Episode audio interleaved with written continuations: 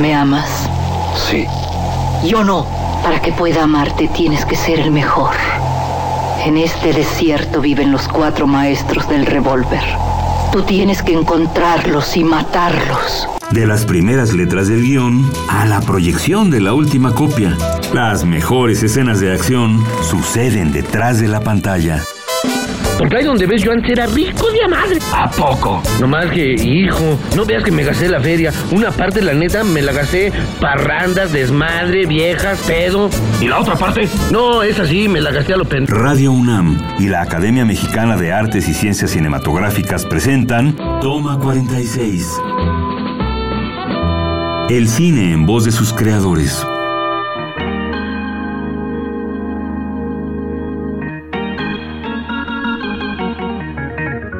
Hola, buenas tardes, bienvenidos a Toma 46. Hoy estamos con una espléndida actriz, mujer, guerrera y apasionada del cine, Blanca Guerra. Ah, sí. Bienvenida, Blanca. Muchas gracias, Adriana. Eh, sí, la verdad sí soy apasionada del cine y apasionada de todo lo que hago, la verdad. Vamos a comentar un poco. Blanca es egresada del Centro Universitario de Teatro de la UNAM. Su filmografía se compone de más de 80 películas. Ha sido nominada nueve veces al Premio Ariel y lo ha obtenido en cuatro ocasiones como mejor actriz en las películas El Imperio de la Fortuna, Días Difíciles y Un Embrujo. Y como mejor actriz de cuadro en Principio y Fin. Blanca, un placer entrevistarte para Toma 46. Muchas gracias, Adriana. Y empecemos. ¿Cómo decides ser actriz? Bueno, yo creo que fue algo fortuito, no, no, no es algo que yo analicé mucho tiempo. Pues cuando eres muy joven es muy difícil salir de la prepa y tener muy claro qué vas a, hacer en, la universidad ya, en la, educación superior. Y yo me apresuré un poco, sí me, me canalicé a, a, pues al área químico-biológicas, porque en un momento yo quise estudiar medicina. Y al terminar la preparatoria no sabía bien a bien qué iba a hacer y como yo tenía muy buenas amigas y amigos ahí en la, en la prepa, pues decidí seguirlos a ellos. Entonces, pues me fui a meter a, a la facultad de odontología, ni siquiera la de medicina. Y claro, al mes ya estaba yo que no podía con eso, que no, muy consciente de que me había equivocado y que tenía que hacer algo al respecto. Ya para entonces estaba yo, mm, tenía yo una, un novio en ese entonces que eh, estudiaba actuación. Entonces, pues yo me fui a meter con él a un curso de, con Dimitrio Sarraz. Y luego, este novio del que hablo se fue a hacer una obra con Abramo Seransky que eh, estaban haciendo simio. Y entonces llamaron a, mi novio a, suplir a alguien, a integrarse a ese grupo. Ya estaba ya la obra montada. Y yo conocía a todo ese, toda esa gente. Y después de ver simio y de, integrarme con ese grupo, ¿no? Como, como amiga. Y, y yo dije, yo quiero yo quiero pertenecer a esto, quiero ser parte de, me emociona mucho la posibilidad de hacer algo en un escenario y entonces tomé la decisión de cambiarme de facultad, me fui a hacer otra vez mi, mi examen, mi cambio de facultad y me fui a Filosofía y Letras a estudiar literatura dramática y teatro, como se llamaba en aquel entonces. Mm. Ahora ya creo que nada más es eh, teatro, ¿no?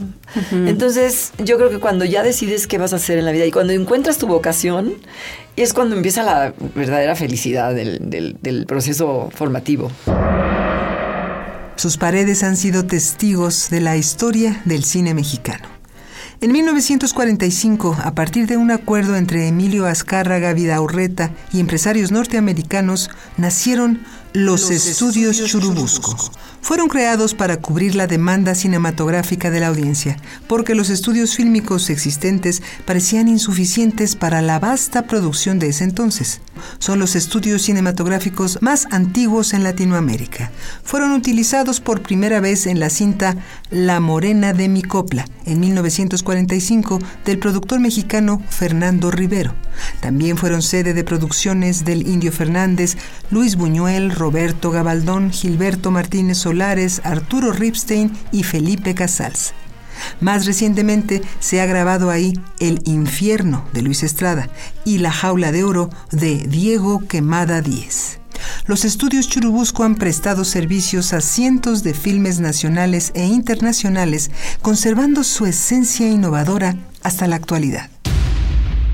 Empezó a latir el corazón por el teatro. Sí, entonces por del el cuerpo de y medicina nada más, ¿eh? al cuerpo del teatro. Sí, al ámbito teatral con un maestro que después me hizo dejar la facultad. Héctor Mendoza estaba como director del departamento de teatro de la UNAM. Yo me fui a, a meter porque yo había oído que era un gran maestro y, y que tenía un plan académico muy importante. Y estaba yo en la facultad y con ellos, en el Centro Universitario de Teatro. Y cuando ya me quedé, me dijo el maestro Héctor Mendoza, bueno, muy bien, pero entonces te quedas de tiempo completo, no vas a estar en la facultad de aquí porque no se puede. Lo que yo quiero hacer, no se puede. Y yo Wow. quiero los mejores actores del mundo, formar a los mejores actores del mundo. Un poco pretencioso el maestro, porque bueno, hay, Los así hay que ser de ambiciosos.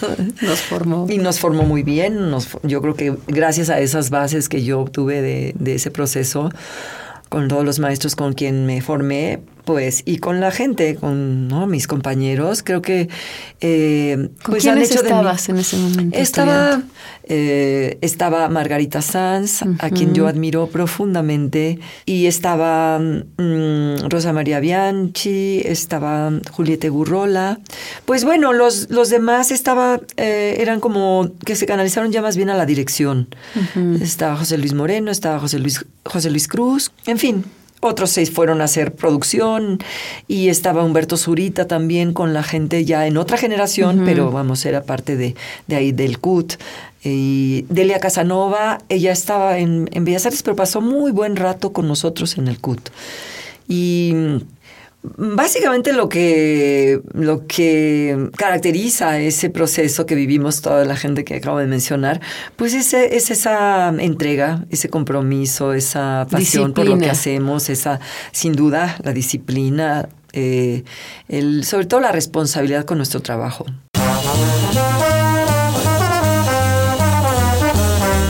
Y a propósito, ¿se aprendió bien su diálogo? Sí, señor. Por cierto que en una de las líneas hay unas faltas de ortografía. Escribe el melocotón con Q y huevo con G. ¿Qué va? eso no importa, hombre, eso no importa. Sigue escuchando. Toma 46. Como lo va usted a decir y no lo van a leer, el público ni se da cuenta, ¿verdad? Claro, hombre, claro.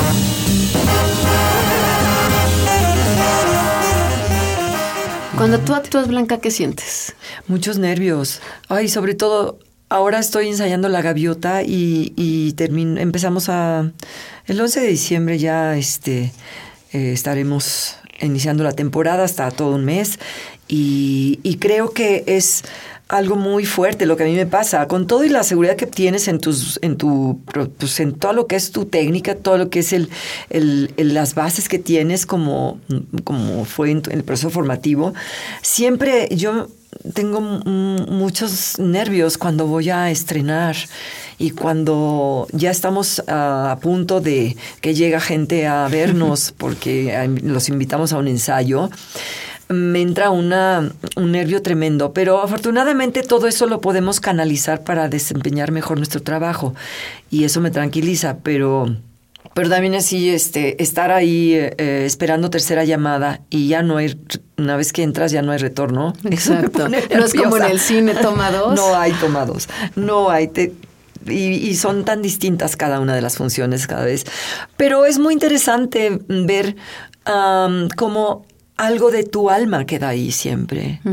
Todo tu archivo emocional, todas tus experiencias de vida están al servicio de un personaje y a veces se acomoda de manera muy fácil y muy directa y otras no tanto, pero siempre tu alma está ahí puesta.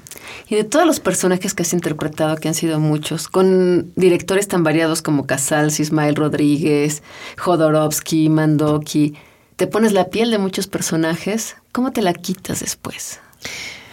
Bueno, pues am, te la quitas al salir, al, al wrap it up, ¿no? Al decir, ya, o sea, el corte a, a que te vayas a tu casa, pues ya te la quitas porque hay, hay muchas cosas que tienes que atender, ¿no? Ya primero que nada te quitas lo que te pusiste para ese personaje, el vestuario.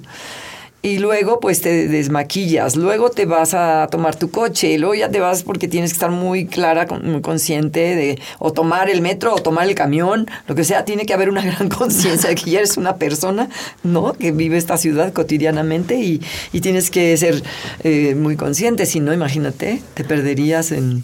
ya no llegarías a tu siguiente llamado.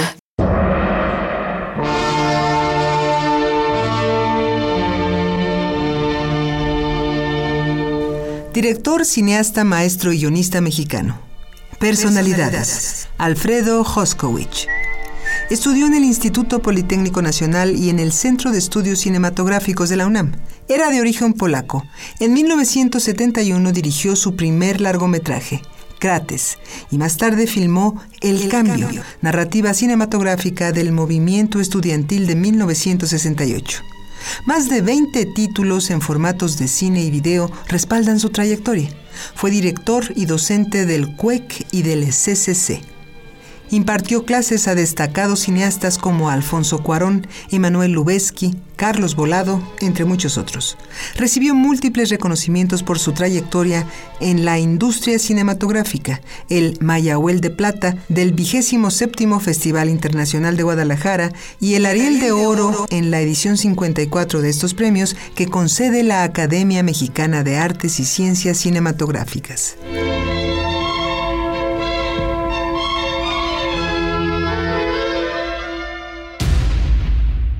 ¿Te has quedado con algún personaje? ¿Cuál es el que más te ha gustado? A mí todos, la verdad, incluso los menos complejos que han sido como, por ejemplo, en cine muy, cine muy comercial. Yo creo que eh, es a lo que me refería al principio. La actuación es una y tu responsabilidad con tu trabajo tiene que ser en donde quiera que tú hayas aceptado desempeñarlo. Y eh, no puedes menospreciarlo a la hora de hacerla. Quizá el resultado de pronto te parezca que es muy, este, pues anodino, que es algo este, inútil, pero mínimamente queda para entretener a un sector que esté interesado en, en el tema que se habla ahí en, en determinada película, determinado proyecto, tanto en teatro como en cine también no digamos en televisión, pero hay un público que se merece tu respeto, ¿no? Se merece el respeto, el, que le tengamos mucho respeto y, y, hay que hacer las cosas a fondo y con mucha complejidad. De la, lo, que más te dé el, el, texto que abordes, pues si es poquita, poquita, pero si es mucho. Ahora, si tú puedes a esa poquita poderle enriquecer, es nuestra obligación.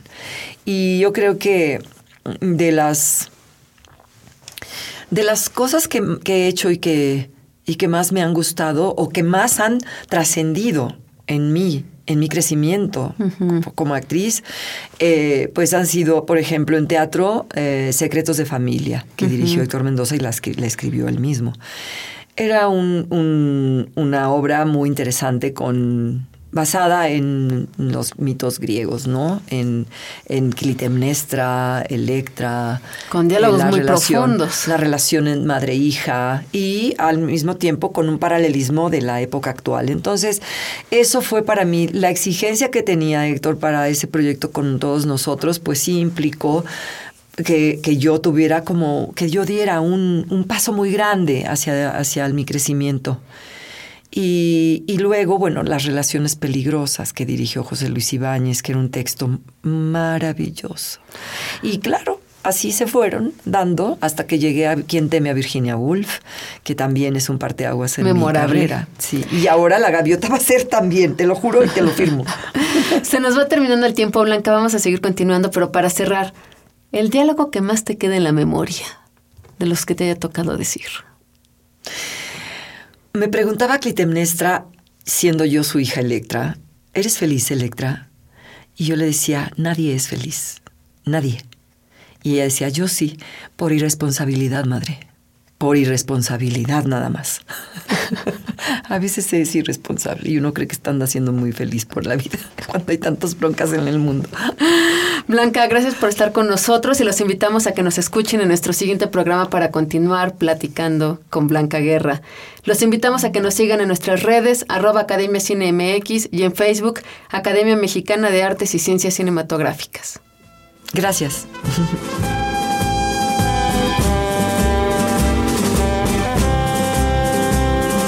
Acabas de escuchar Toma 46, una producción de Radio UNAM y la Academia Mexicana de Artes y Ciencias Cinematográficas. Producción Orlando Jacome. Guión Damaris Vera. Operación Francisco Mejía.